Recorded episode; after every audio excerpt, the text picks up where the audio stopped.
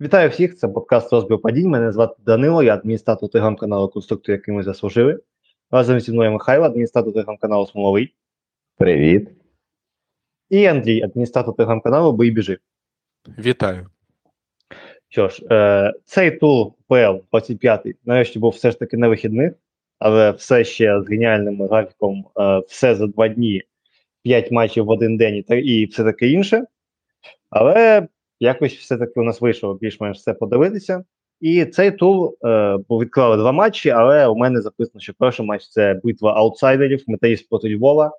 І як на мене, це була остання можливість Львова хоча б за щось зач- зачепитися у УПЛ. Тобто, якби вони перемагали, вони б мали 16 очок, металіст мав би 19, і щось там можна було б вишкріпитися. Але Львів і цей матч програв, тому ну, як на мене, можна це вже офіційно заявляти, що ця команда покидає УПЛ, а як деякі кажуть, може і взагалі існування. Е, по грі може щось хочете додати, тому що я чесно цей матч пропустив.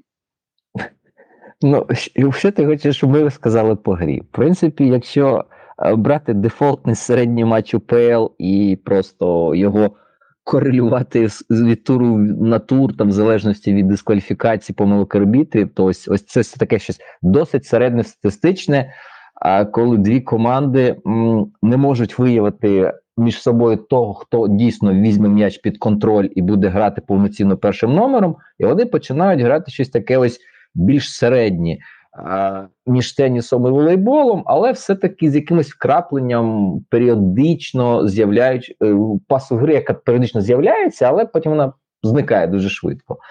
А, така досить, е, ну як сказати, звична гра.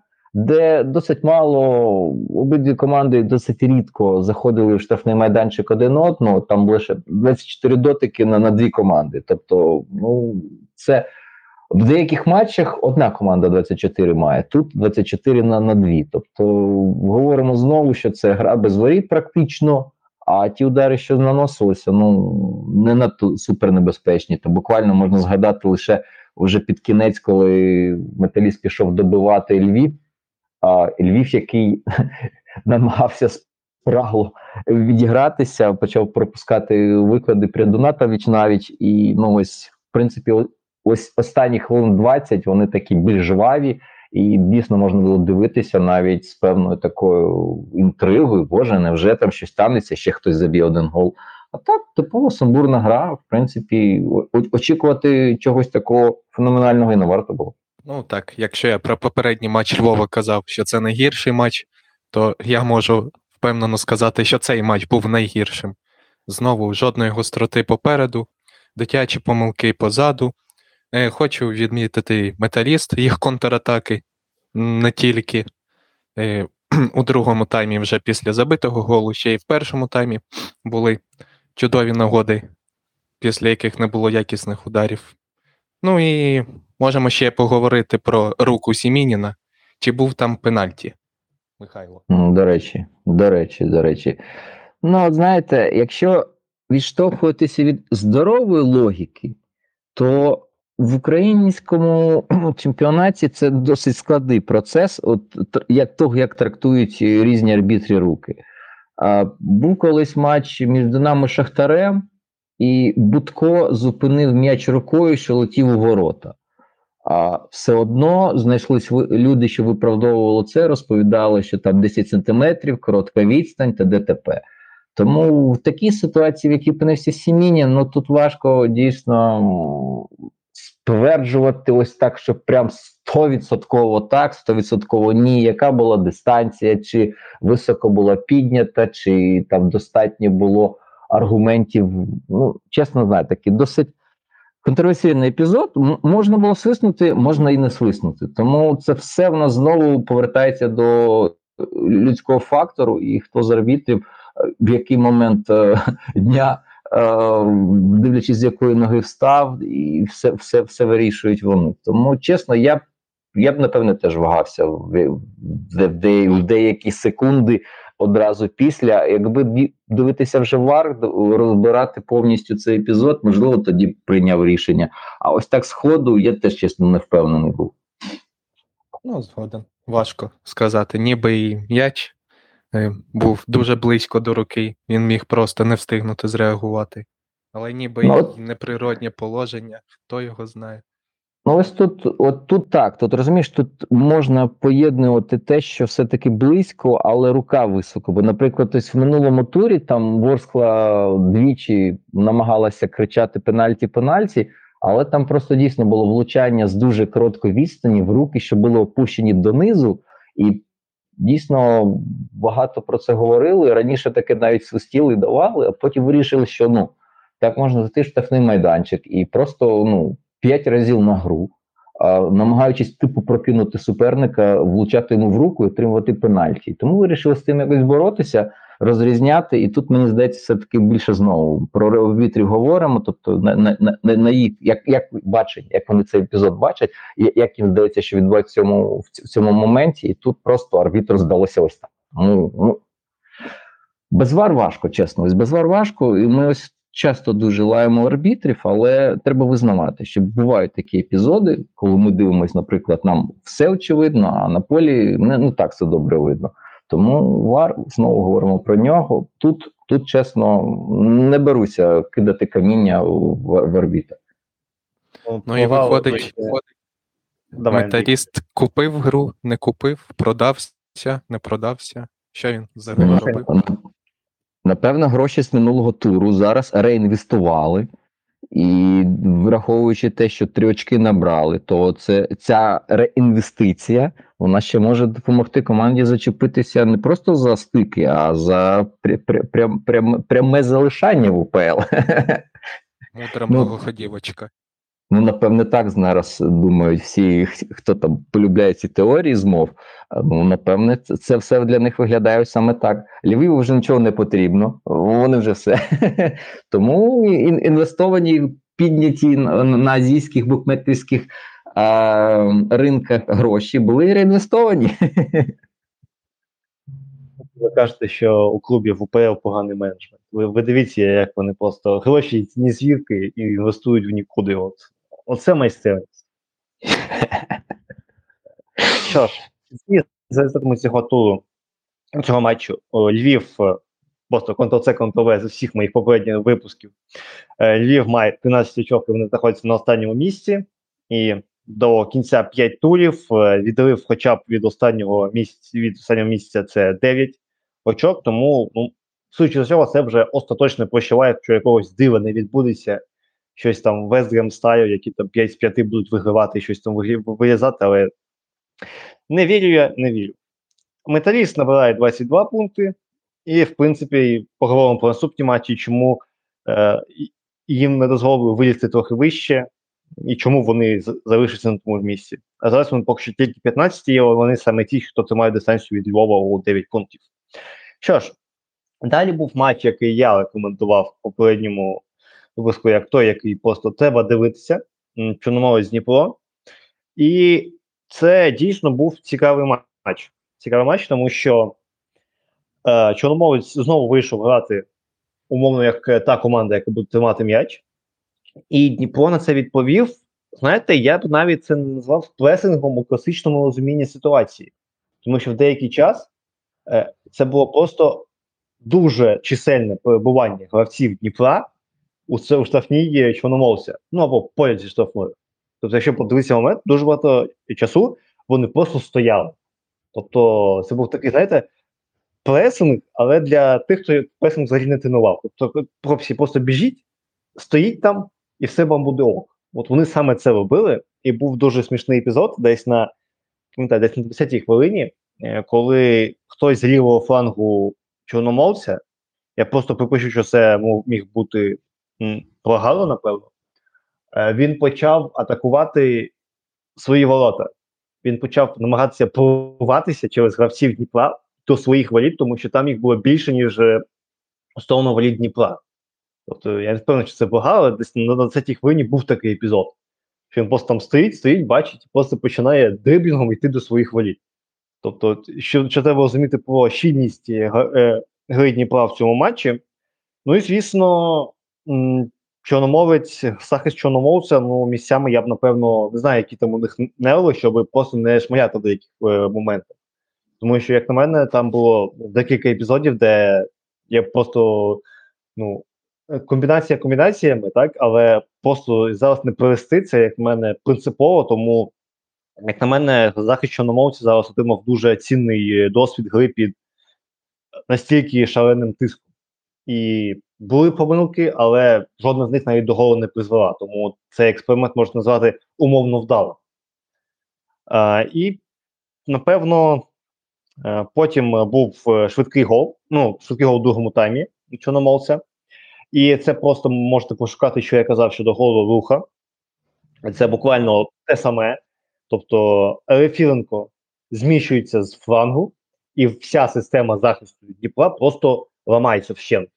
І факт навіть рибак зробив плюс-мінус те, що зробив Валев, але зробив він це погано. Тобто він і не вийшов, і на і на лінії не залишився. І Алефінко його просто перекинув. Тобто, якщо Валев там був де-факто там грав як ліберо і міг би підстрахувати, то Рибак, і наче і хотів як Валев, але і не вміє як Валев. Тобто, як, як, як я вже сказав, це система, тобто вже можна два голи сказати, абсолютно ідентичні кожен з яких дуже велику проблему приніс для Дніпра. Е, Після цього так, е, після цього він, Дніпро відносно швидко відігрався. Це був такий, звісно, е, захист чорномовця. Просто вирішив, що Назавенка тримати не треба. Тобто там зупинявся Путля, по ньому грав. Тобто Путля просто біг-біг за Назавенком, потім зупинився і Назавенко просто розстріляв. Тобто, це питання таке, що недопрацьованості в захисті. А потім, панове, ну, пенальті. Які ваші думки з цього 100% пенальті? Ну, майже як в попередньому турі. Е, така доволі цікава історія, бо якщо всі ракурси знову вказують на те, що початок типу типу, навіть якщо закрити очі на відсутність такого очевидного контакту, то все одно цей е, гіпотетичний контакт він стався до штрафного майданчику. Тому знову говоримо на помилку, чи не помилку, чи систему, чи не систему, закономірність чи ні. Е, бо там Гуцуляк падав, незрозуміло де, але дуже схоже, що наче на лінії, але не факт. І жоден якісний повтор цього не дає. Тут повтори більш якісні є, і все дає приводи говорити, що навіть закриваючи очі на те, що контакту немає, очевидно, то падіння сталося все одно. Цей не як це сформулювати контакт, який не контакт, удар, який не удар, фол, який не фол. Тому це знову говоримо, повторюємо те саме, що чомусь помилятися починають більш регулярно на користь однієї з команд УПЛ. Хоча, якщо сказати, то не лише на користь однієї, а давайте скажемо так, команд, які борються за перше місце. Е, тут після повтору дуже чітко можна розібратися, що насправді відбулося, і знову говоримо про вар. Вже другий матч поспіль. Е, згадуємо це слово. Е, присутність в чемпіонаті України вар значно зробила би все, що відбувається на полі, більш справедливим. Бо зараз ось такий пенальті, він ну не знаю. Мені не подобається, коли ось такі пенальті ставлять. Ну, це знаєш, це як я казав, що в принципі у цього матчу був ще такий невеликий контекст, тому що ми казали, як відреагує е, власник Дніпра 1 на такі фінти Шахтаря, як проти Минає. І, скажімо так, було якесь дивне дивне підґрунтя у цього м, судді, так що один дуже великий український телеграм-канал, який не пов'язаний з футболом, опублікував, начебто, вилаз колишнього гравця Е, Шахтаря і Динамо, якщо я не помиляюся. От, Матвій, це... Матвій, Матвій. А, Матвій, Матвій. Тобто, я навіть не знайшов, де він це сказав. Тобто, це просто, знаєте, ні звідки якось з'явилася ця інформація про те, що суддя якийсь поганий, і потрапила на ресурс Телеграм на півтора мільйона людей. Ну, Він він не поганий, він він родич когось. Там там саме так мається на увазі. Ну, ну так, ну те, що він, е, як це сказати, він е, заангажований. Він там О. має якісь зв'язки з е, спортивним директором Дніпра 1 Красніковим. Так? Е, тому що вони обидва з однієї хар- харківської футбольної тусовки, скажімо так. Але, ну, і перший тайм, ну, це не було помітно. Так, можна було б там, знаєте, дивитися, що десь там не свиснули якусь боротьбу, десь потім свиснули якусь боротьбу на користь Дніпра, тобто битви свистки. Але це було, знаєш, таке, ну, можна сказати, майже класичне суддівство трохи за фаворитів. Тобто трошки фаво- допомога умовним фаворитам, е, що у нашому футболі, напевно, плюс-мінус завжди була. Але ну, ось цей пенальті, так, як коли там Лупчинський просто впав, е, тому що він впав, це знаєте, це якийсь був стерлінг стайл проти Шахтаря. Напевно, ну, так, ну, все ж таки Стерлінг був взагалі там за 3 метри від кучера, або хто там був. Е, Тут хоча б е, трошки ближче люди були, але все одно. Протягом. Це так. Тобто, це абсолютно якийсь треш, і дуже добре, що Євгеній, що Євгеній Пастор під час першого удару просто вискочив з, е, з воріт і через що перебивали. От, і він відбив другий раз. Там, як, боюся, там він теж вийшов з цієї лінії. Але речі, так. так, але слава Богу, що хоча б третій раз, тому що це був би вже був би вже просто анекдот, що з такого лівого пенальті ще б три рази били, так? То там ще, ще що пощастило, що фолив не Васильєв. Тому що там, пам'ятаєте, був, що там біту підійшов, а хто фолив. Тобто Да, він да, да, розбивався, була така історія. Він, а він, один- Путрі, він Путрі хотів дати картку, а в Путрі вже була жовта. І там Путря на силу виказав, що не я, не я, і саме дали Васильєву першу жовту. Бо, бо дійсно в Путрі вже була жовта на той момент, і та, там був такий кумедний епізод. І вони дуже довго арбітр вагався, в нього чесалося, він вже дістав картку, а кому показувати, бляха, я щось не, не знаю, а кому? Йому, тобі, чому? І, а там же ж а, почали гравці Дніпра волати: друга жовта, друга жовта. Ну, це такий реально дитячий садок був. Тобто а, всі розуміють, що всі збуджені, це як це називається. А всі вже роздяглися, вже всі очікують, що щось воно буде, а, потім бах, і, і воно не стається. Ось це було про це. Бо дійсно всі були заряджені, що це буде навіть вилучення, друга жовта там у путрі, і, і, і всі, всі так клянчили, всі просили, але, але чомусь арбітр е, в останній момент завагався, передумав і не зробив помилку. Бо дійсно, після, після цього, він вилучив там путрю, я думаю, ну довго про нього б згадували б ЗМІ. Ну, такий пенальті ставити навіть без вар це сором. Тому не знаю. Судді зовсім розслабилися у нас. Ну, можна тільки Панчишин. Я вважаю, що Панчишин має Євгенію Пасту щось е, дуже міцного купити, тому що Євгеній Пасту, знаєте, трохи врятував його лице, його репутацію, тому що після цього пенальті рахунок був 1-1 досі. Е, потім ще були якісь дивні епізоди, там ставили е, кутові після того, як, якщо не помиляюся, там Адамюк просто б'є в, в м, з- ставлять кутовий, але це, знаєте, це знову ж таки. Виходимо у е, у простір таких напівпомилок, які важко записати якесь однозначне суддівство. І потім другий гол, і от е, ви мені напевно скажіть, коли у, футболі нарешті відмовляться від цього абсолютно дебільного зонального захисту під час кут- тому що ну, це Ну, розумієш. Тут складна штука, складна штука. Зональний він має певні свої переваги, і просто вже говоримо про те, що а, навіть Костюк для себе зробив висновки, що зональна історія не про нього, що все одно він фанат комбінованої, коли частина гравців а, займає зони, куди може йти передача для того, щоб зреагувати, атакувати м'яч. А декілька гравців обов'язково грають персонально з найнебезпечнішими, найгострішими е, футболістами суперника на стандартах. І, в принципі, в Україні досить часто саме ось це практикують, бо, ну, скажімо так, це для, для наших реалій, для того IQ, який мають наші футболісти, це найбільш така, ну, напевне, кру, кру, крута схема бо персонально все одно не всі втримають. Просто зонально ось відбувається те, що ми побачили.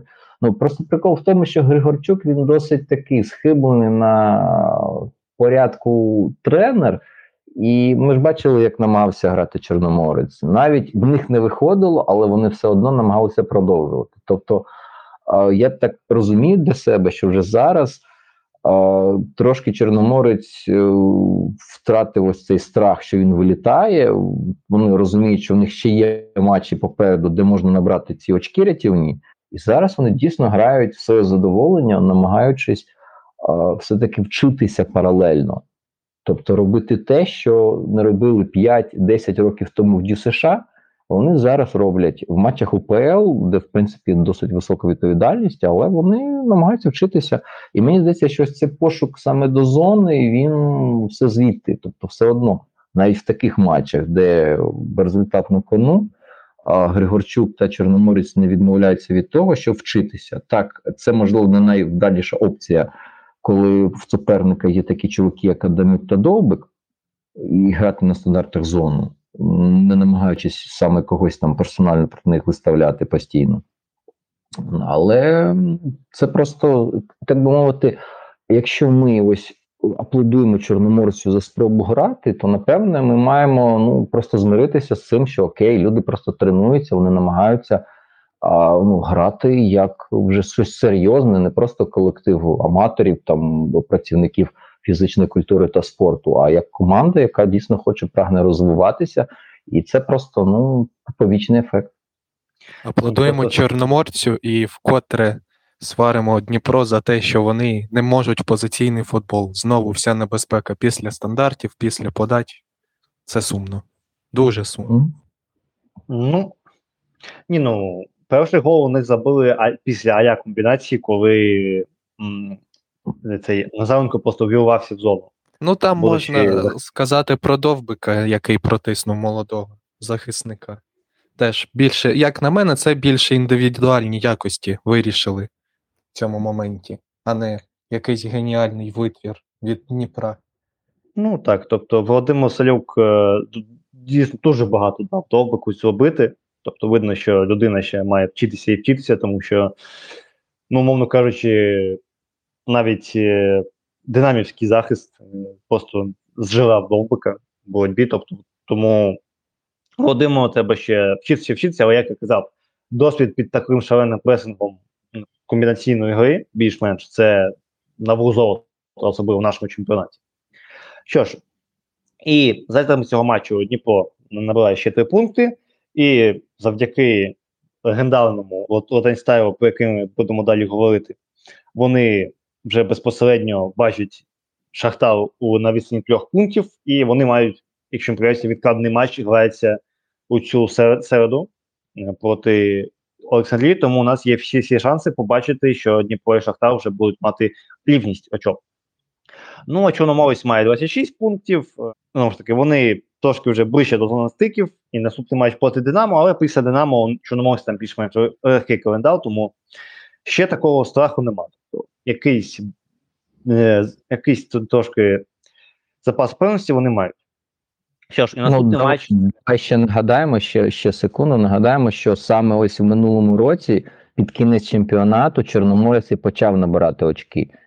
І ось цю зараз майже половину зі своїх очок він саме у цих останніх турах, коли вже пішли суперники більш простіші, він і почав набирати. Тому можливо і зараз е, та- так грає Чорноморець, бо вони розуміють, що в них потенційно десь 6 очок ще є. І можна зараз трошки пограти сам, са- саме на навчання на майбутнє. Я тобі зараз навіть скажу, хто останні чотири суперники: Минай, Львів, Рух, Металіст. М. Тобто вся нижня, всі, всі, хто нижче їх, якщо не помиляюся, крім Велеса, от зі всіма вони грають. Ні, Верес, теж нижче. Ні, вони з Велесом не грають просто. А, я зрозумів все. Нижче, нижче них 5 команд, з чотирма з них вони грають останні 4 тури. Тому 12 вони з зараз- 12 наберуть. Вони так знаєте, трохи вальяжно. Ага, ще в Єврокубки ні, Єврокубки вже не встигнуть. Єврокубки їм треба, щоб абсолютно ніхто не набирав очки, крім них. Е, Тоді вони можуть Олександрію наздогнати по різниці. Тому е, в кожному разі щось в певності у них є. Що ж, і матч Олександрія Шахтар. І я не знаю, я дивився цей матч, я просто відчував, наскільки футболістам Олександрії комфортно в те, що, що, що вони грають. Тобто з них зняли оці пути е, комбінаційного лотенстайлу, і вони просто, ну, вони відчували, напевно, таке щастя, що вони можуть грати у свій звичний футбол. Те, що вони грали колись, в те, коли в них був якийсь успіх, так, е, за часів гули, і Е, так, треба говорити, що гол Олександрії, який був забитий, забив е, Микола Михайленко. Е, Якщо не помиляюся, він в оренді, так? З Динамо. Тобто, в чому так е, транзитом через Динамо з Зорі він прийшов. Е, і, ну, удар, звісно, ну, я не знаю, як це судити. Тобто удар доволі сильний, і наче в кут, але ну, в мене дистанція була така велика, що такий великий кіпер, як Трубін, міг би, напевно, і дотягнутися. Ну, Що- ми сварили Нещерета, то маємо сварити зараз і Трубіна. Ну, Це має бути чесно. З такої дистанції круті кіпери мають удари відбивати. Ну, це все-таки вже рівень, коли ти маєш бути е, постійно готовий, що може десь прилетіти, і ну, ми говоримо, що не був готовий. І не дістав. Хоча сказати, що удар був аж такий супер, що його не можна витягнути. Це не був удар у верхній кут, це був удар, який летів на рівні, е, який зазвичай готовий до удару кіпер е, встигає відбити. Тому тут просто говоримо, що він не, не очікував удару, а не очікуєш удару, ну це вже тобі мінус одразу. Тобто, в принципі, ну, так, особливо якраз з габаритами Трубіна, який там два зросту, ну, коли ти можеш трохи скластися, і, в принципі, ти в кожному куті валіт можеш бути, це такий, такий косяк. Але після цього ну, почалася класична гра Олександрії старого зразка, тобто е, Шахтар з м'ячем. І от що ви скажете? Тому що я не побачив, не дивився саме другий тайм, і що там відбувалося далі, тому слово вам. Ну, д- другий тайм дійсно був схожий вже на такий на класичний шахтар, який намагається грати в футбол. Бо перший тайм він був максимально такий пасивний. Знаєш, це такий звичний шахтар або звичне Динамо в перших таймах. Ось, якщо ти дивився і пам'ятаєш матч Шахтар Минай або матч Шахтар Колос, то ось це ідентичний перший тайм, абсолютно ось такий самий, наче люди розуміють, що у них є перевага, наче вони розуміють, що вони сильніші, і замість того, щоб втілювати це в моментах, вони просто впиваються ось цією перевагою, ось цим відчуттям власної сили, що вони там вже ого-го, чемпіони без п'яти хвилин. І це дійсно заважало команді і продовжує заважати. Ну, заважало в попередніх поєдинках, і зараз продовжує заважати. Ось лише після перерви, коли вимушено після травми Траоре з'явився Келсі. Ну, от Келсі дійсно це унікальний футболіст. Ми маємо вже про це говорити. Бо людина, згадуючи ось його гол, я більш ніж переконаний, що більшість гравців УПЛ пробивала би іншою ногою. І, скоріш за все, або не влучила би поворот, або поворотом, або влучила би в кіпера. Він якось так іншу ногу обрав останню секунду і просто проштовхнув м'яч повз. Ну це вже говорить про те, що людина все-таки дійсно розуміє епізод. Вона його проживає і приймає рішення відповідно до того, які умови складаються. Не просто рандомно, як я FIFA, виходжу один на один, і я вже знаю, як я буду. То тут людина до останнього вагається і приймає правильні рішення частіше, хоча дій- дійсно без браку не обходиться. Е, Саме треба сказати, що найкращі моменти в другому таймі всі, всі з Келсі. І можна ще згадати, що ну, вже такий більш для молодіжної збірної позитивний прикол, що дуже прикольно, сильно вийшов на заміну Криськів. Там буквально розкачавшись хвилин 15, ну може 20, він почав ось так виконувати те, що виконував Динамо Буяльський. Він знаходив м'яч без опіки, він виконував передачі, він завдавав удари. Тобто, ось Криськів дійсно зараз, ось цьому шахтарю, який в якийсь момент почав не те, що буксувати, ну просто якось е, став сильно ледачим. Ось він дуже дуже сильно додав. І, в принципі, все, що можна говорити, всі моменти це Келсі у прив'язці з Криськівим, бо Криськів у прив'язці з кимось іншим. І ось теж можна говорити виключно про індивідуальні моменти. Тобто, ось в Сахтаря все одно в останніх турах якось ну, не простежується ось цієї сюжетної лінії, коли команда, як колись, як раніше, за рахунок там великої кількості гравців, вона якісно комбінує, вона супер-пупер якась е, якусь перевагу має. все вирішують практично індивідуальності. Якщо хтось з гравців один-два візьме на себе, когось обіграє, знайде хорошу можливість для передачі, виконає хороший удар, ну тоді в Шахтаря все окей. Якщо як в матчі, наприклад, проти Динамо або там не знаю з колосом в першому таймі проти Минаю, не вдається через те, що суперник непогано грає один в один, перекриває там найбільш небезпечні е, зони для передач, для вривань, то і Шахтаря практично на полі немає. Тобто, ось помітно, що Шахтар якось поступово здувається, і рівень гравців сказується, і вже навіть в таких матчах, де ну 3-4 роки тому вони б забрали три очки спокійно. Тут вже є пе- пе- пе- певні питання. Хочеться сказати, що у Шахтаря більшість моментів була після контратак. Ну, більшість гострих моментів. Тобто Олександрія Ну, навіть за рахунку 1. Да, навіть е, за рахунку 1-0 Олександрія не зупинилася, продовжувала якось атакувати, пробувати, але, на жаль, поплатилася за це. Ну, ось, ось це правильно дуже, дуже, дуже влучно підмітив, бо я, я теж до кінця зрозумів. Команда веде 1-0, а ось всередині другого тайму дуже часто траплялися епізоди, коли Олександрія намагалася, ну не знаю, можливо, це навіть пресинг був, бо дуже високо піднімалася лінія захисту, і гравці передньої лінії дійсно намагалися атакувати е, задню лінію Шахтаря, тобто заважати, розігрувати м'яч. І я чесно ну, був трошки вражений, навіщо і чому. Це, мабуть, все-таки ну, Ротень не міг відмовитися від ротень стайлу, хоч, хоча в якійсь формі це мало бути на полі. Ось, ось і ось цей напівшишечний ротань стайл він і нашкодив, до речі, тому що якби команда сиділа в низькому блоці, напевне, е, в Шахтаря ось цього не було. Бо сам факт, коли ну, Шахтар грає 60, там майже 5% володіння і має 4 контратаки за матч. І три удари він завдає після цих чотирьох контратак. Ну це дуже нелогічна така штука, бо в середньому Шахтар володіє десь такий самий відсоток часу, як він володів проти Олександрії по сезону УПЛ, але мають менше двох контратак.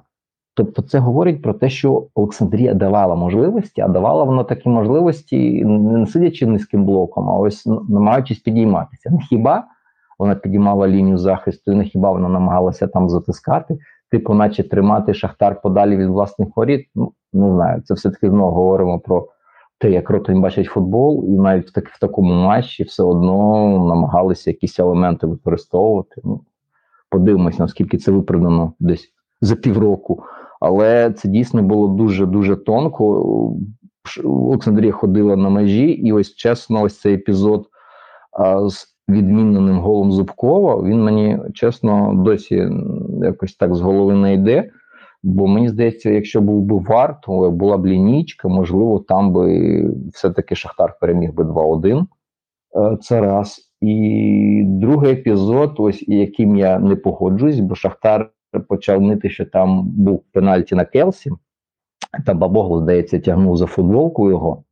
І тут теж така досить цікава історія, бо якщо дивитися просто на механіку епізоду, то Бабогло потягнув, потім відпустив. Келсі зробив один крок, два крок і впав. Тобто, якби він одразу тяг... коли тягнув, впадав, мені здається, там було більше би аргументів для того, щоб поставити пенальті. А коли футболіст вже відчув, що ага, він там дотягнеться і почав падати, тут мені здається, все-таки більше ж цього театрального драматизму, ніж дійсно а, йому завадили грати в м'яч. Тому ось такі два епізоди ми про них маємо згадати. Тому, якби Шахтар переміг 2-1, ми б говорили те саме, що це дуже якась така не чемпіонська гра, моменти, наче є, але все таки хаотичне, субурне. Тому, в принципі, нічого не змінилося. Так, ми знову продовжуємо про це говорити. Просто там нічия і трошки інтрига загострилася. В принципі, так. В принципі, так. Тобто, я вважаю, що тепер не тільки Динамо має відправляти коньяк у офіс Олександрії за звільнення гури. Тепер і Дніпро має відправляти коньяк за те, що призначили Таня, і що вклали очки у Шахтаря. Ну, зараз ще подивимося, як все воду зіграють. То може Олександрія, знаєте, Олександрія дала, Олександрія взяла. Так теж може бути. Вони стабілізують ситуацію, але це було дуже цікаво. Що ж, і на цьому завершився той день. Е, Шахтар має 60 пунктів, е, і, як я казав, вони де-факто за втраченими вони зрівнялися з Дніпром, точніше, Дніпро зрівняється з ними. А Олександрія має 38 пунктів і вже так мають комфортний відрив 5 пунктів від е, найближчого найближчих конкурентів це Колос. Тобто е, боротьба за лігу конференції, кваліфікацію до ліги конференції більш-менш е, для них е, поки що в кармані, якщо нічого не відбудеться. А багато чого може відбутися, тому що це Олександрія. Що ж, і наступний матч, наступний день відкривався матчем Кривбас Динамо. І що сказати про цей матч. Е, перший тайм, я, можна казати, як і попередній перший тайм Динамо е, проти Волської, ну, як на мене, був е, провальним для киян, тому що Кривбас е, іноді намагався врубати те, що врубала Волська на менші проміжки часу, менш е, напевно, ефективно, ніж це робить Волська, але це дійсно було, і навіть таке е, створювало проблеми для Динамо. Тобто прибали Дячука, поставили більш класичну пару е, Попов сирота. Прибрали в нього, в нього бан. В нього бан. В нього бан. Бан. Добре, тоді його не прибрали. Прошу вибачення. Але знову ж таки, просто це більш класична пара була динамівська сирота і Попов.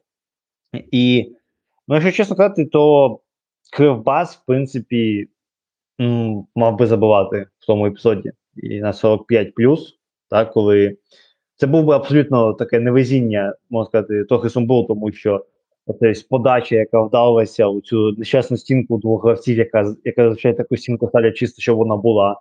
Так, тобто я я дуже рідко бачу, що така стінка реально щось е, відіграє, але тут е, оцей ось, е, рикошет, який просто зробив свічку, і якщо не помиляюся, Луньов. Угу. Тобто там Луньов просто ну, розстрілював, якщо чесно, на щелета. Тобто, можна сказати, що це навіть напівреакція, напіврефлекс був від Руслана, тобто він ще просто вскинув руки.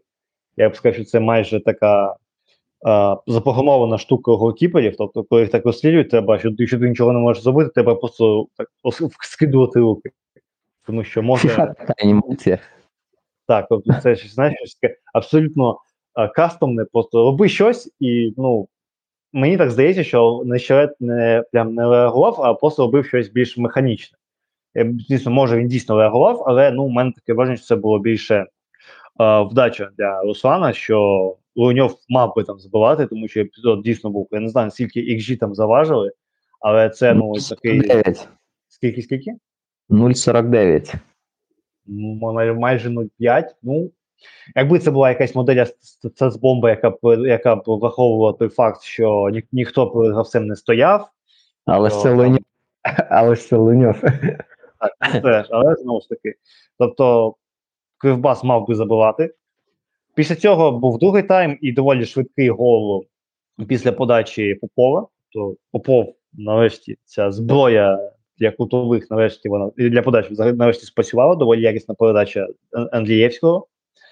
Тобто, ще так по грі можна сказати, що доволі цікаве рішення було, що е, Андрієвський, частіше Андрієвський, а іноді Сидорчук падали у Е, Андрієвський ставав е, третім лівим центральним захисником у трійці, а Тимчик з Дубінчаком йшли. Тобто був таке, напевно, е, імпровізоване 3-5-2, я б сказав, або 3-4-3. Ми нам просто не, не показували передню там атакуючу ланку, тому я не, не міг там оцінити, це було 3-4-3 чи 3-5-2. Тобто, все ж таки є якась реакція на те, що, на жаль, у нас немає якісного пасової гри, і захисники дуже багато помиляються, тому їм просто в допомогу відсилають ще одного півзахисника, щоб хоча б щось було. І от так після голу, в принципі, Кривбас майже нічого не створив. Тобто Динамо взяло більш-менш матч під, під контроль, і потім, ну а в останні 10 хвилин, тобто Кривбас вже, я так розумію, зневірився, що вони щось вони пішли в атаку, і в Динамо було стільки моментів. Тобто там е, хто, хто, хто, був голкіпером Кривбаса, чекайте, Кліщук. Там Кліщук просто викатував точно на в ноги Парісу. Тобто там стояв е, Дібанга, якщо не він просто повз Дібангу кидає одразу Парісу. Тобто, в принципі, Динамо там могло ще голи два забивати в останні ці 10, хвилин- 10 хвилин. Тобто там просто якась аномальна кількість моментів, яка не була реалізована. Мені так подобається, що десь я почитав, що Динамо створило декілька напівмоментів. Тобто на півмоменти це там, умовно кажучи, коли Волошин просто стоїть перед воротами і не не, не, докручує у дев'ятку. Я так розумію, що це на півмоменти у баченні цих людей. Тобто е, дуже знову дуже нервовий перший тайм, але в другому все ж таки більш-менш щось стабілізувалося. Динамо навіть згадало, що вони колись е, були дуже сильною командою в УПЛ, і що вони колись могли диктувати умови е, суперника. Ну, приблизно все якось так, бо можна багато паралелей проводити з Ворсклою. Динамо знову програло боротьбу. Можливо, не так о, жахливо це як було в минулому турі. Там було 79 на 130 єдиноборств, тут 88 на 115. Тобто 27 єдиноборств в різниці це, це суттєво. Ми говоримо, що суперники один в один якісніше грали в захисті, відповідно, проти гравців атаки, і наші гравці атаки ну, не, могли нікого обіграти, і проти суперника не надто якісно вже лінія оборони Динамо діяла персонально один в один. І це вже такий досить сталий тренд, бо Динамо вже не вперше, це щоб ви розуміли, в третій матч поспіль Динамо програє єдиноборство. Тобто ми говоримо, що щось таке змінюється, починає в киян. Деякі моменти в архітектурі, якісь косметичні зміни все ж відбуваються. І якщо згадати ось згадані рухи Андрієвського та Сидорчука в третьому, це дуже сильно нагадує моменти з гри Шахтаря. Там це це використовують з Бондаренком Судаковим постійно. Для того, щоб підняти вище фулбека, щоб отримати якусь нову адресу для передачі, бо в Динамо дуже все погано з цими передачами, з просуванням. Просто ну, така точність передач вперед, точність передач з просуванням до фінальної третини, вона не відповідає статусу команди. Тобто це таке ну, вже не рандом, але говорити ще про якусь налагоджену систему дуже важко. Е, з плюсів з плюсів можна відзначити, що в Кривбасу не було контратак. Войскаут не нарахував жодної очевидної, хоча там є, можна придиратися до стилістики, щоб вважати контратакою. Але за визначенням войскауту жодної не рахували, в киян чотири. Причому всі чотири вони з ударами. Е, тому ось єдине, що просто не те, що не розумію, а мене трохи бентежить, що Динамо в другому таймі е, серед матчу, воно, скажімо було не проти ось такого незрозуміло чого, що відбувалося на полі, коли команди ну, володіли м'ячем в рамках десь двох там трьох передач за, за, за володіння. Ну, Ніхто не намагався щось конструювати, просто максимально швидкі якісь е, спроби перейти центр поля. В центрі як такої розіграшів затяжних зовсім не було. І всі розуміють, що такий стиль він не надто дуже сильно підходить Динамо через вразливість задньої лінії. Але Динамо погодилося, і Динамо грало так хвилин 15-20. Ну, ось ось цього я чесно, поки не, не до кінця збагну, в чому в чомусь логіка цього процесу, бо ми з Михайличенко проходили це, і ну, це це не круто, це закінчується зазвичай не дуже сильно, не, не, не дуже круто. Але, але наприкінці а вже почало ось це проявлятися вибіжи, бо я б це так би назвав, бо Динамо в останні 15 хвилин воно контролювало гру, але воно не контролювало м'яч, бо 38% володіння для команди, яка веде 1-0, якій втрачати очки не можна. Ну, як на мене, це все-таки стилістично занадто зухвало. Тобто, ти або контролюєш м'яч і просто вбиваєш час. А тут кияни віддали м'яч, м'яч Кривбасу, розуміючи, що Кривбас безпорадний в позиційному нападі і навряд чи щось створить. Ну, але все одно це якось так занадто, здається, ну, необачно ось віддавати супернику володіння, щоб отримати вільне поле. Це те, що робить Ю-19. Ну, можливо, ми вже готуємося до введення влітку цілої групи гравців Ю-19, якогось розпродажу. Ну, тоді це має сенс. А який відсоток володіння загальний по матчу? Бо мені візуально здалося, що і в першому таймі Кривбас не сильно поступався за володіння. Ну, ось, до речі, щоб ти розумів, в першому таймі загалом Динамо володіло м'ячем десь трошки більше 60, там 60 з копійками. А ось в другому таймі вже відсоток просів капітально, і там вже треба говорити не те, що про рівність, а вже про більшу перевагу у Кривбасу. Зараз пів секунди. Е, Тут ну, не до кінця зрозуміла історія для мене, бо Кри- Кри- Кривбас, бо Кривбас почав володіти м'ячем більше 45 на 55. Тобто вже в Кривбаса трошки більше. І це, ну, це так наштовхує на якісь нехороші думки, що в Динамо почало краще грати не тоді, коли воно більше контролювало м'яч. А при тому, коли Динамо більше контролювало м'яч, воно гірше контролювало хід гри. А ось коли Динамо віддало м'яч, ну не те, що віддало, але втратило повний контроль над м'ячем, воно навпаки почало краще контролювати гру. І ось це трошки хвилює, бо інколи, ну окей, так можна проскочити, але на тривалій дистанції ну, це, це не надто виражена штука, бо вже це проходило за останні 10 років кілька разів, що з Кацкевичем, що з Михайляченко. Можна казати про деградацію.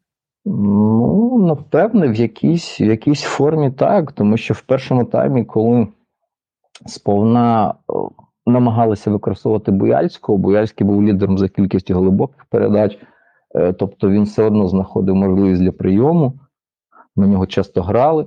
То в другому таймі Буяльський практично зник як футболіст на полі, тому що умови, які там виникали під час гри, вони надто сприяли тому, що Буяльський міг розкритися повноцінно. І говорити, що Віталій провів суперматч, ну не можна. Напевне, всі знають, що це ну, зараз, напевно, найсильніший футболіст. Можемо ще про Волошина сказати, як на мене, підсилив гру, дуже якісно зіграв.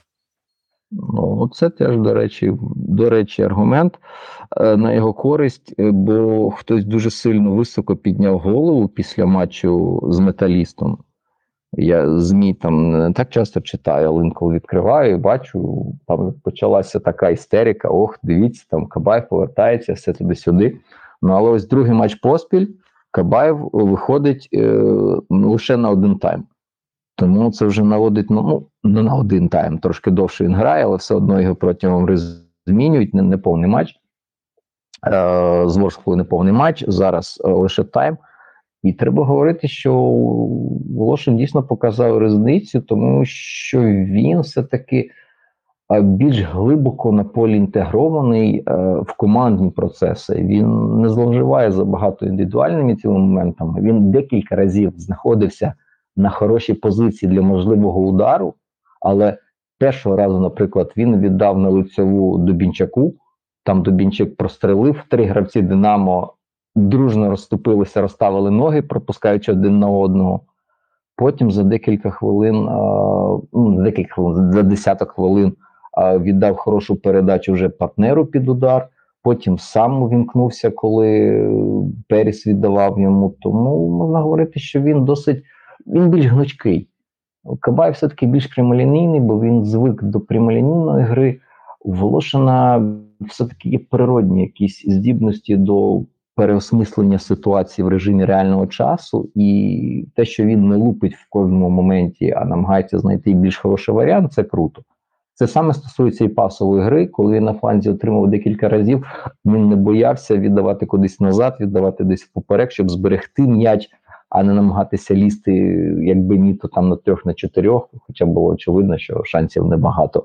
Тому все-таки інтелектуально він більш підходить зараз для цього Динамо, коли у Динамо зараз проблеми з IQ загальним дуже високі, тому його відзначаємо. І тоді, якщо згадали Волошин, давайте ще згадаємо Паріса. Бо Паріс, щоб ви розуміли, він вийшов зіграти на 15 хвилин, але в нього аж 8 чи 7 чи 8 повернень м'яча. Тобто людина і сама забити могла, людина могла зробити гольову Волошину, при цьому якісно відпрацювала в захисті. І ну, хочеться побачити ну, врешті турів трошки більше його, бо дійсно те, що він показав зараз, воно говорить, що людина жива. Тобто це просто якась мертва душа, яка сидить на лавці, отримує зарплату. А цей футболіст він зміг ну, напрямі обігти Дібанго. Це те, що не вдавалося Беніто довгий час. А там був такий хороший епізод, де на 30 метрах Паріс зробив Дібанго. Тому ну, це говорить, що ну, швидкість досить пристойна. Тому хотілося б бачити його більше Так, у майбутньому. Не розумію. Взагалі не розумію, чому йому так мало часу дають. Можливо, ледачі, можливо, тренування пропускає або бухає, як деякі. А можливо, ну, це навпаки ж. Ну, згадайте Мілевського Алієва. Як на мене, коли гравці пили, це було найкраще. Ну, після Лобановського, звісно. Ну, згадай Раміреса. На Раміреса алкоголь якось не дуже по Родрігеса згадай. На них також якось алкоголь не дуже якісно. Вони пити просто не вміють. Можливо, школа не та. Ну, ось Паріс, що він на Ямайці ром пив, можливо, колись. ну, ось, ось його хочеться бачити, бо він показав, що в нього дійсно щось, щось є. Тобто це не просто людина, яка і для кількості е, вийшов, якісно відіграв в захисті, навіть картку там отримав, бо того ж самого Дібанго він спочатку в захисті не дігнав, не, не, зміг наздогнати, не догнав, а потім вже перегнав в атаці. Тобто реванш свій взяв. Тому це, це, це, це загадка. Чому Беніто ми бачимо так багато? Причому, що Беніто, ну хто такий Беніто і на що він здатен, ми вже всі оцінили. В нього є межа, він цієї межі досяг, і далі його витягувати на, на вищий рівень майже неможливо, тому що не вистачає як антіху певних е, ба- ба- базових навичок. Е, Паріс він виглядає більш поки збалансованим в тих коротких епізодах, але ну, поки не довіряють, напевно, є якась причина, ми просто її не знаємо. Е, пропоную перейти вже далі, тому що ми так вже пішли. Кожного гравця будемо відмічати, хто поганий хто гнобить тренерський штаб. Що ж, е, Динамо набрало 50 пунктів. Це все ж таки, вся ситуація класична. Вони ми ще видаваємося від Олександрії, тобто вже 12 очок 9 по втраченим. Тобто можна сказати, що за четверте місце вже можна бути спокійними, дожилися, як кажуть, а ну, як є. Е, Зоря в тих же п'яти пунктах. А от. Е, Боже, я, я Кривбас так. Щось, щось забувся, боже. Стільки по нам казав, що вже забувся з ким. Е, Кривбас е, має 32 пункти. Е, вони всього ж на пункт відстають від Ковалівки, на 6 від Олександрії. Тому ми так трошки чистимо хвости Олександрії, що Олександрія трошки скидує всіх своїх конкурентів за п'ятим сходинку, тому ситуація така. Що ж, наступний матч був Минай Волскла. Я цей матч не дивився, тому одразу просто передаю слово вам. Ну, хоч ми сказали знову те саме, що типовий матч для Минаю, коли Минай не намагається грати першим номером, віддає м'яч супернику, але за рахунок хорошої, компактної, мобільної, рухливої гри в захисті, де трійка центральних захисників намагається закривати майже все, що можна закрити. І по факту, ну, для розуміння наших слухачів, лише 4 удари у Ворскли за неймовірних 64% володіння, а 4 удари з меж штрафного майданчику. Тобто захист стоїть, Ворскла не розуміє, як цей захист пробити, коли захист стоїть е, досить якісно позиційно. І тут компліменти лише команді Шарана, що свої моменти вони реалізували моменти такі звичні, вже майже майже класичні. Крутий твердохліб віддав спочатку Петьку, вже компенсований до першого тайму часу, потім вже твердохліб забив сам. Компенсований вже до другого тайму час. Тобто 90 хвилин команда грала, грала, грала, а забивала лише вже компенсований. Борська перемогла в боротьбі знову. Ну це вже для кого не сюрприз, але Борська не змогла створити жодного якісного моменту. Ну, жодного якісного на, на півмомент там в них один був. А щоб не, не збрикати це вже в другому таймі. Е, молодий Нестеренко там десь під 80-ту хвилину завдавав удару. Ну, Це, напевно, єдине, що можна згадати, таке більш гольове з тих цих спроб. Ну а так, е, Ворскла не те, щоб не вразила, Ворскла, в принципі, очікувано не вразила, бо про позиційний напад говорити важко в контексті того, що в них неймовірна кількість травмованих, е, неймовірна кількість людей, які зараз не можуть грати. Е, У Ворскли зараз на лавці там взагалі було скільки п'ятеро польових чи шестеро, п'ятеро польових.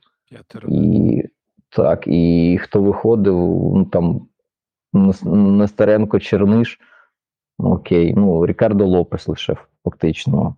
Лукас Рамірес, що вже не довіряють зовсім, тому в центрі захисту за звичкою вже грає кравець. Ну, і Крупський молодий виходив в перших хвилин. Ну, треба говорити просто, що зараз ну, немає вже людей в Ворсклі, щоб ось підтримувати ось той сталий улюблений тренд скрипника, і просто грають люди як можуть. Ну, ось ось тому такі результати. Ну да, треба ще сказати, що як на мене, Ворскла після Динамо виглядало дещо втомлено, особливо під кінець матчу. От така людина, як Скляр, рідко помиляється в пасовій роботі, але такі привози, які були, ну, відсутність концентрації, втома. Знову квал критики скрипника. Хоча я не думаю, що він на неї заслужив, бо дійсно, як ти згадав, просто немає замін у команди. Знову ж таки, втома після Динамо. Ну, вони просто не витягли цей матч, як на мене. Ну так, тобто, в принципі, можна сказати, що Минаєв Скотт доводить, що вони, напевно, е, другі після Чорноморця команда так нижньої е, середини, яка сказав, має доволі чіткий, зрозумілий план на гру, якого вони притримуються в кожному турі, в кожному матчі. Тобто, може навіть ще більш стабільно, ніж Чорноморець, тому можна сказати, що Минаєв Чорноморець знаходиться у відносній безпеці щодо власне якості і стилю гри відносно інших конкурентів за виживання. До речі, перший мають- гол відніс мене у часи школи, коли 10 людей біля м'яча, кожен намагається його кудись до себе проштовхнути. Що ж, Було так. таке. Минай має 26 пунктів. Вони разом з Чорноморцем е, ділять 11-12 сходинки, але у Чорноморця просто різниця голів краще. І вони на два пункти віддаваються від Велесу, який знаходиться у зоні, зоні стиків, тому у них ще, все ще також тільки попереду. А Волскла має 30 пунктів, тобто вони так. е, Вони якийсь час вони дуже так сильно погрожували Олександрії і їх місцю на п'ятому, але декілька поразок Волска, і вони вже так 30, все ж таки все ще у безпеці від виліту, але трошки підсповзають вниз. М. Що ж, наступний матч був Велес Кос, і я просто хочу подякувати Ситанті за те, що вони просто вкрали 15 хвилин перегляду матчу. Тобто я дивився матч, вони на 5 хвилині замерзло, і на 10 хвилині все відновилося. Тобто, і за, вже за рахунку 1-0 е, на користь колоса. Тобто, знаєте, так, е, коли намагаються, от кажуть, зривають матчі, так, а тут буквально нам не показали, як забили гол. Знаєш, і що думати, знаєш, трансляція перервалася, трансляція відновлюється, вже гол є. От що це як негана контура може бути, а? Вони бережуть твою психіку. Щоб обидва розуміли, е, то подій до 20-ї хвилини немає навіть у вайскауті. Тобто ні ударів, ні, ні, ні голу, цих подій, тих подій немає, тому що фізично, я так розумію, ні вайскаут, а, ніхто там допомагає їм шукати відео, які вони потім пізніше обробляють. Вони не, не, не змогли їх знайти в якості чи клуби не знімали, не змогли знайти технічний запис, не знаю. Просто дійсно всі удари і всі події починаючи з 19 хвилини. Тобто цей початковий відрізок він просто загубився, і зараз неможливо, навіть відкривши весь скаут, подивитися, наприклад, гол, гол колоса. Тобто його немає. Немає відео, немає XG цього удару, його немає на мапі. І ось ось, ось така історія. Ну, знову ж таки, я подивився, тому що Седанда має телеграм-канал, куди викладає голи, тобто я розумію, все ж таки якийсь запис був, тобто гол п'ятка. Так, ну це, ну, е, чесно кажучи, цей гол це просто. Не знаю, що відбулося у Балана, тобто, що у нього там замкнуло. Тобто, там постріл вже явно гравець колоса, якого адресом, адресатом якого був цього пострілу, він пробіг, тобто постріл був просто в нікуди.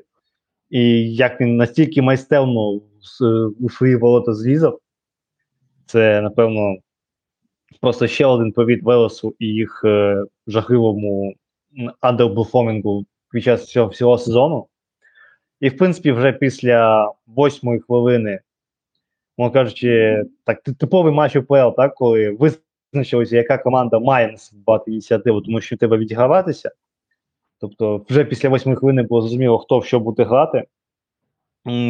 Але при цьому у Колоса було, я б сказав, навіть більше моментів, ніж у Велеса. Тобто був вихід Оліховського, теж непоганий, як він вірвався в зону і виходив віч на віч і просто пробив вище. А Велес, ну, я б не сказав, що Велес щось такого створив, щоб ми говорили про якусь небезпеку. Чи так, тобто, в принципі, все, що було там, якісь такі моменти, тобто Волинець, в принципі, вирішував питання. Ну, от порахували, пам'ятаєте епізод, коли Шестаков ледь не вбив Волинця? І тоді порахували удар як удар в площину, тобто як сейв Волонцю, і оцінили цей удар Шестакова аж на 0,67 XG. Ой, тому така дійсно, ця XG-модель мені ну, часто дуже бісить. А, ну, типу, щось схоже на момент у Вереса було, але ось це, це майже можна говорити як про Шахтар. Тобто, наче, наче, наче є якась перевага, наче ти її трошки відчуваєш, але ось матеріалізувати її у конкретний набір моментів дійсно якісних проблема. Ну, якщо це в Шахтаря проблема, то що вже говорити про Верес? А колос, колос якісно закрився, як він вміє робити. Е, Відсоток володіння майже рівний, але при цьому в колоса більше повернень м'яча, при цьому в колоса більше виграних єдиноборств. Тобто команда в низькому блоці змогла себе чим так показати те, що на, на що вона здатна, бо з високою лінією у них проблеми є, і Шахтар це демонстрував декілька разів. А в низькому блоці вони досить досить компактно собі сиділи, і більшість ударів. Вереса загалом з дальньої дистанції, бо просто не підпускали настільки близько до, до своїх власних воріт. Ну а там декілька разів в Волинцю дійсно прилітало, прилітало добряче. Мені здається, там три епізоди було, коли йому прилітало то в голову, то в корпус. Тому здоров'я йому без нього, без нього колос перетвориться на верес, мені здається. Можна навіть сказати, що колос був ближчий до забиття другого м'яча, моменту Ріховського на 65-й хвилині, коли він вибіг один на один майже. Просто засильно вдарив. Ну, до- окей, два футболіста вмовили.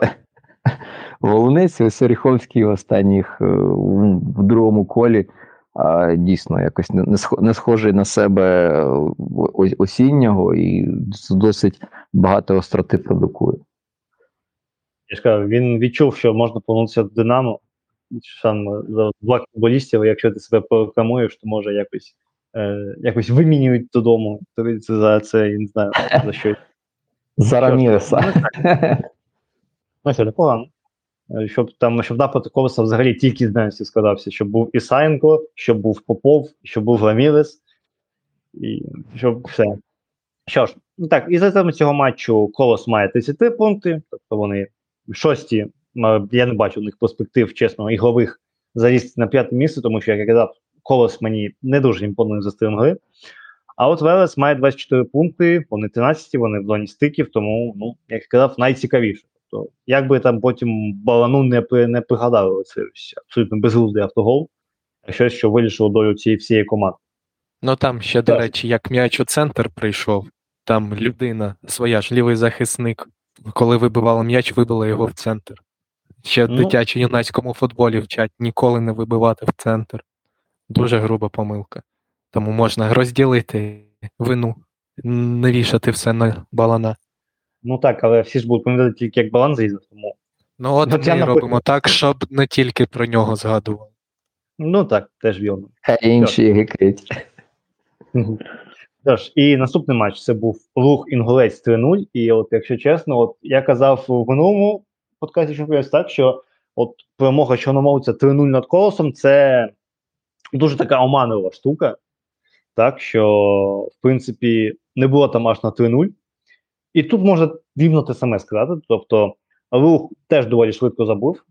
Тобто, вже на 15-й хвилині е, посипалася оборона інгульця.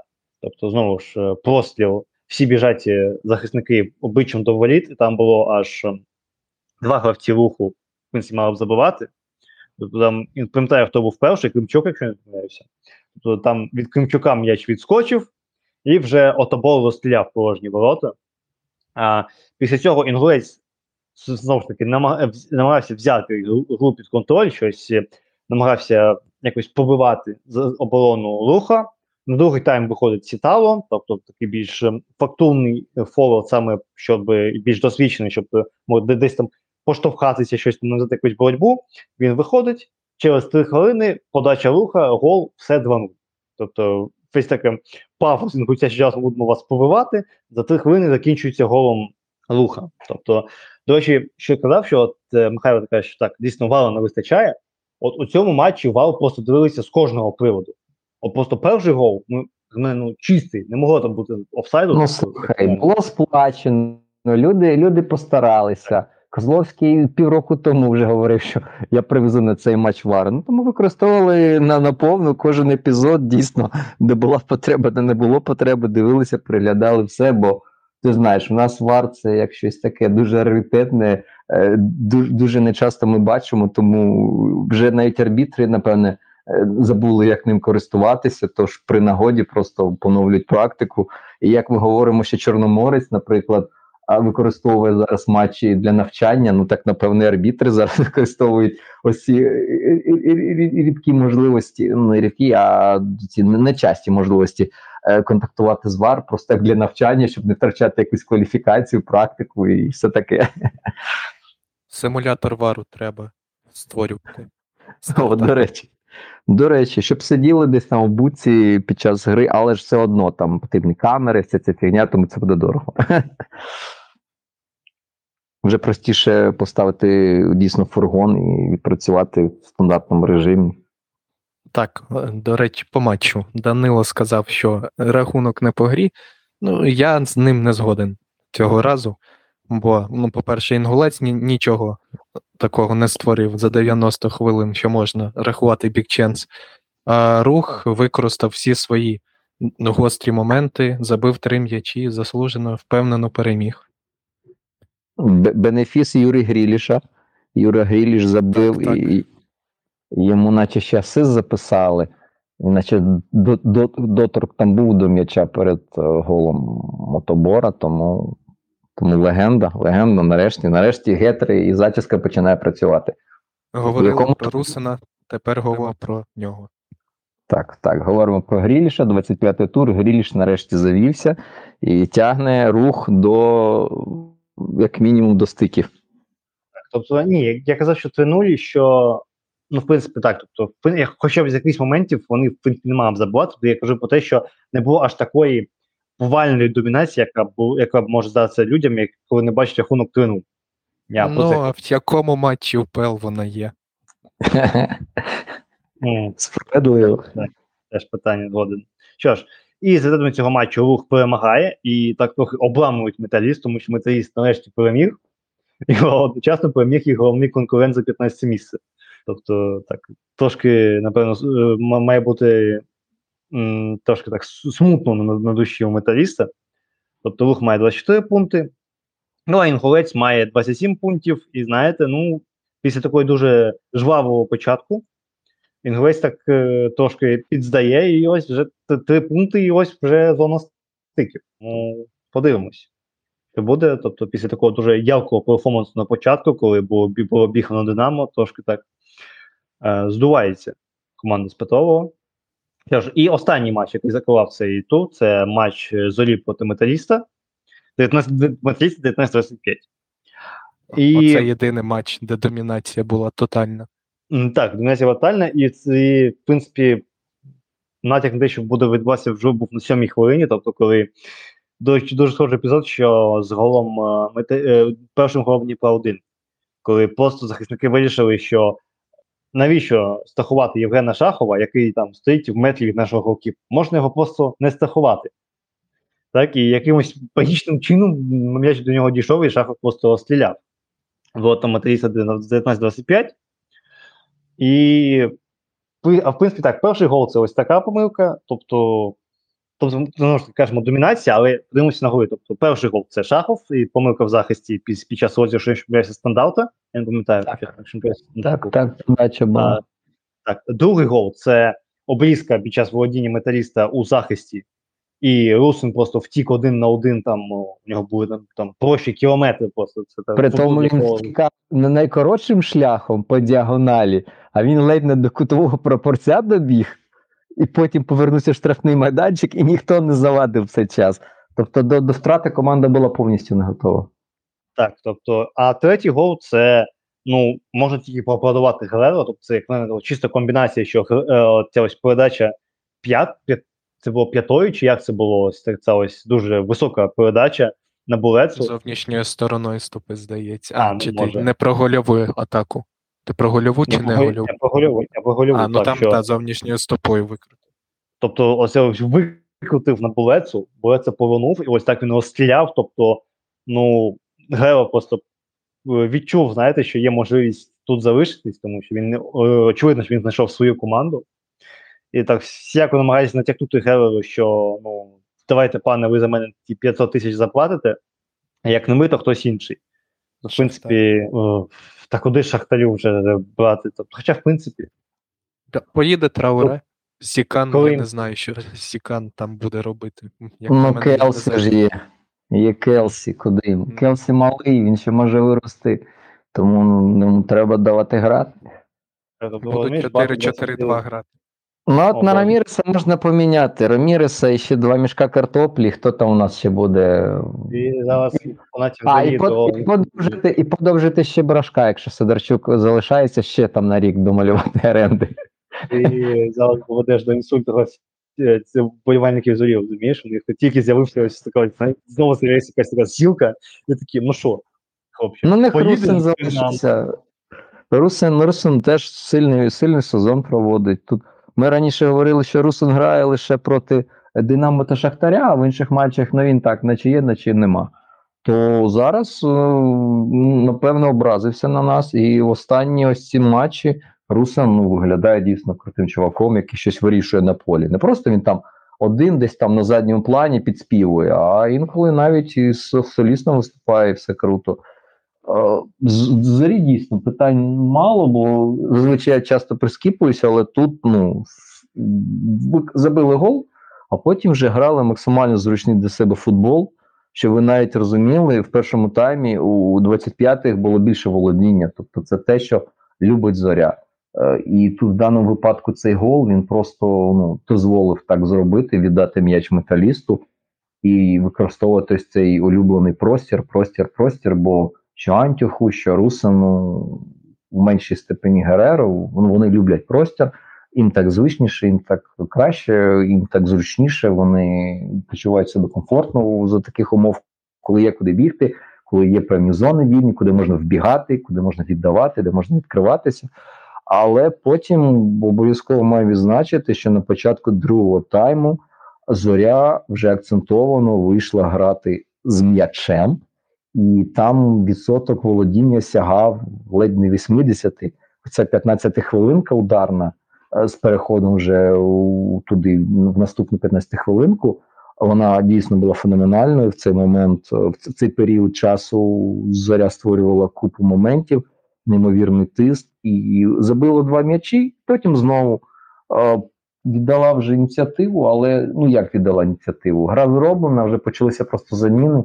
Познімали Гереро, познімали Булецу, познімали Русина, повиходили вже дублери резервісти. А ще згадаємо, що через дискваліфікації пропускали і Мереков, і Брашко. Тобто, вже ну це вже була не зовсім та зоря, яку ми звикли бачити, бо там не було п'яти-шести, можна навіть семи гравців основи. Тому все закономірно, і тут просто треба говорити, що гейм-менеджмент, ось тим, як зоря розподіляє сили, будує сам процес, ну він найкраще в УПЛ. Тому що дійсно команда вміє зробити комфортними, е, зробити для себе комфортні умови для гри. Ось чого немає, наприклад, Динамо Шахтаря, в них немає практично вибору, тобто їм потрібно намагатися там грати першим номером. Потім, коли вони намагаються відкривати гру суперника, вже з'являються моменти, тому вони тут треба балансувати. То зоря не сильно напрягається стосовно моментів суперника. В суперника були моменти. Там був удар а, молодого хлопця в поперечину о, наприкінці першого тайму. Там був момент, е, і там добивання були. Там ще здається, там два ще моменти після цього, після цієї поперечини було. І в другому таймі вже під кінець саме матчу там теж був якийсь момент. Але зоря ну, може дозволити собі такий ризик, бо в них лінія атаки може використати ось цей простір і цю, цю можливість використовувати швидкі атаки набагато краще, ніж суперник це може зробити. Тому зорі аплодуємо, гейменеджмент реально найкраще в УПЛ. І це, це круто, що є така команда, яка може а, створювати проблеми решті. Е, Зоря. хто бореться за Єврокубки? Заря, в принципі, фантастична команда. Кожен рік розбирають гравців, кожен рік кажуть, ну все, луганці здуються, нічого показувати не будуть. Кожен рік вони борються за медалі, показують класну гру. І, і мені вони зараз подобаються найбільше з топ-3, чесно скажу. Ну, це, це, це справедливо, абсолютно справедливо, бо знову, ну це, але це вже така теза більш філософська. А, як, якби вони в кожному матчі грали б за тих наративів, які є в Динамо Шахтаря, ну в Динамо навіть вже останнім часом в меншій степені більше в Шахтаря, то в них було більше складнощів з тим, щоб долати насичений захист, щоб в позиційній атаці розкатувати м'яч. Але поки їм не заважають грати ось так, як вони грають, то у них все чудово, все окей. Питання просто, що рано чи пізно прийде такий момент, коли їм доведеться, як це було колись у Вернедуба, а починати грати з позиції сили, бо до них вже ставитимутися як для як, як на контендера за, за щось, і умовні рухи не будуть грати з ними відкритий футбол, там атака на атаку. Вони будуть закриватися і намагатися використовувати простір. Тому тут о, наскільки ця стратегія тут і зараз вона працює ідеально. А ось наскільки вона на довгу перспективу допоможе зробити зорю там претендентом, наприклад, на чемпіонство, ну тут же є питання.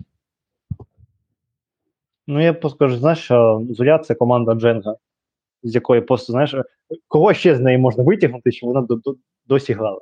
Тобто Це так доволі. Ну, Вадіка ще клієнтів півтора сотні, то це, це, це не проблема. Динамівська академія продукує кадри, як і а, Шахтар, в них там, я так розумію, після 23-24 років футболістів закінчиться контракт з Шахтарем.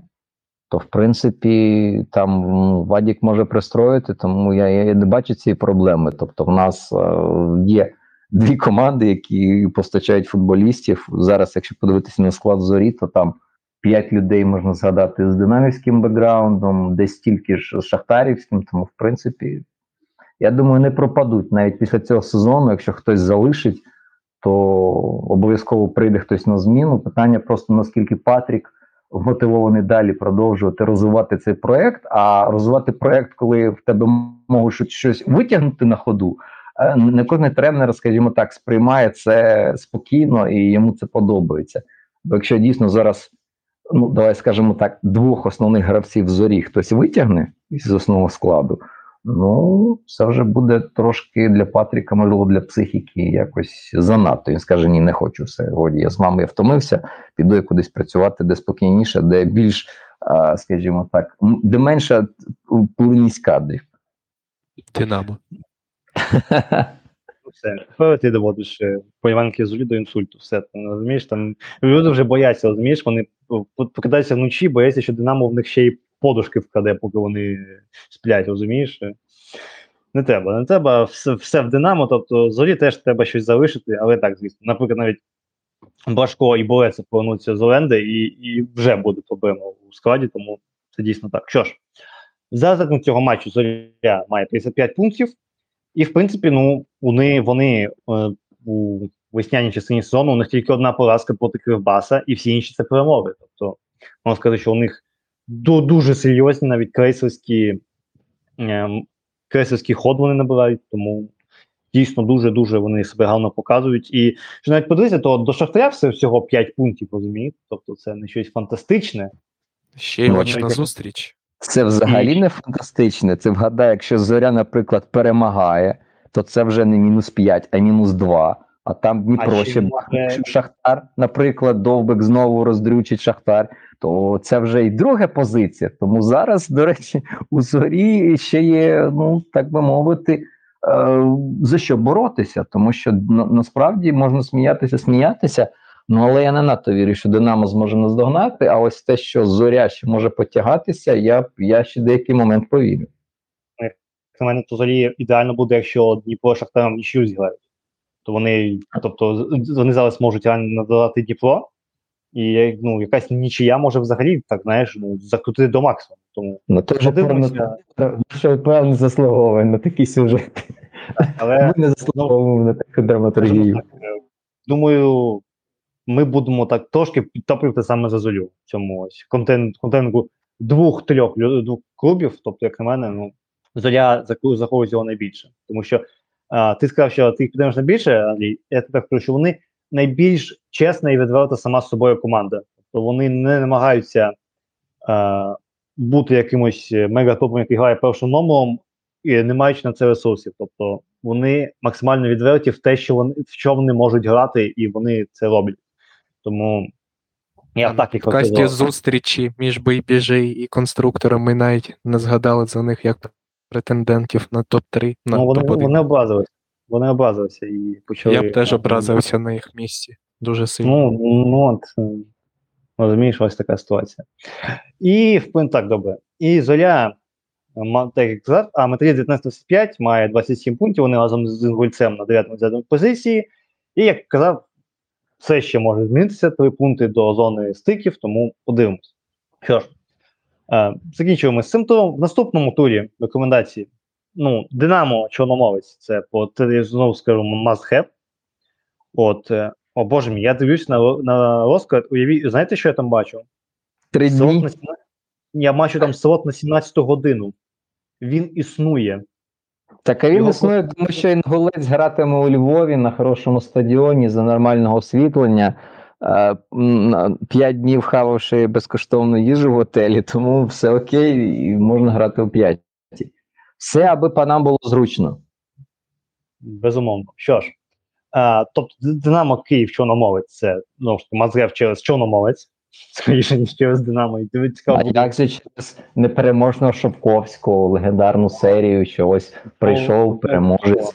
Розумієте, ну знову ж таки, так, теж питання.